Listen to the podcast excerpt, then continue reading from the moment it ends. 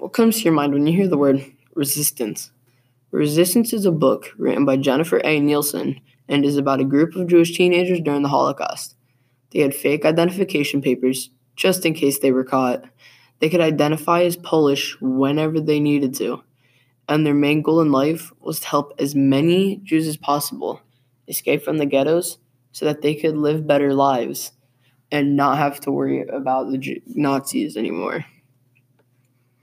If you were going to buy this book, what I would do is Google, Safari, or whatever your internet browser is and look up reviews from people that have read the book or even ask classmates that have read the book if they recommend it or not.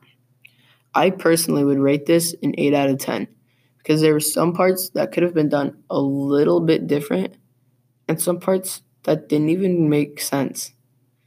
There are some amazing characters in this book, but personally, my favorite is Esther. Esther was once a very scared girl who had joined the resistance and was too scared to go on any missions. But she was forced to, so she did. Eventually, her fear, she overcame it.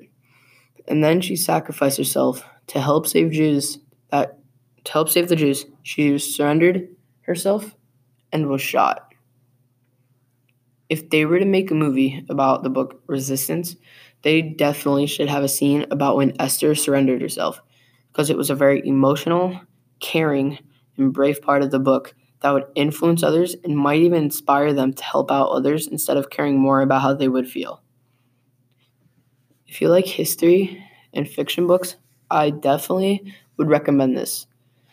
His book is an amazing book and might even teach you a lesson or two. However, if you dislike emotional books, I may think you wouldn't want to read this because it involves multiple citizens being tortured, killed, and beaten.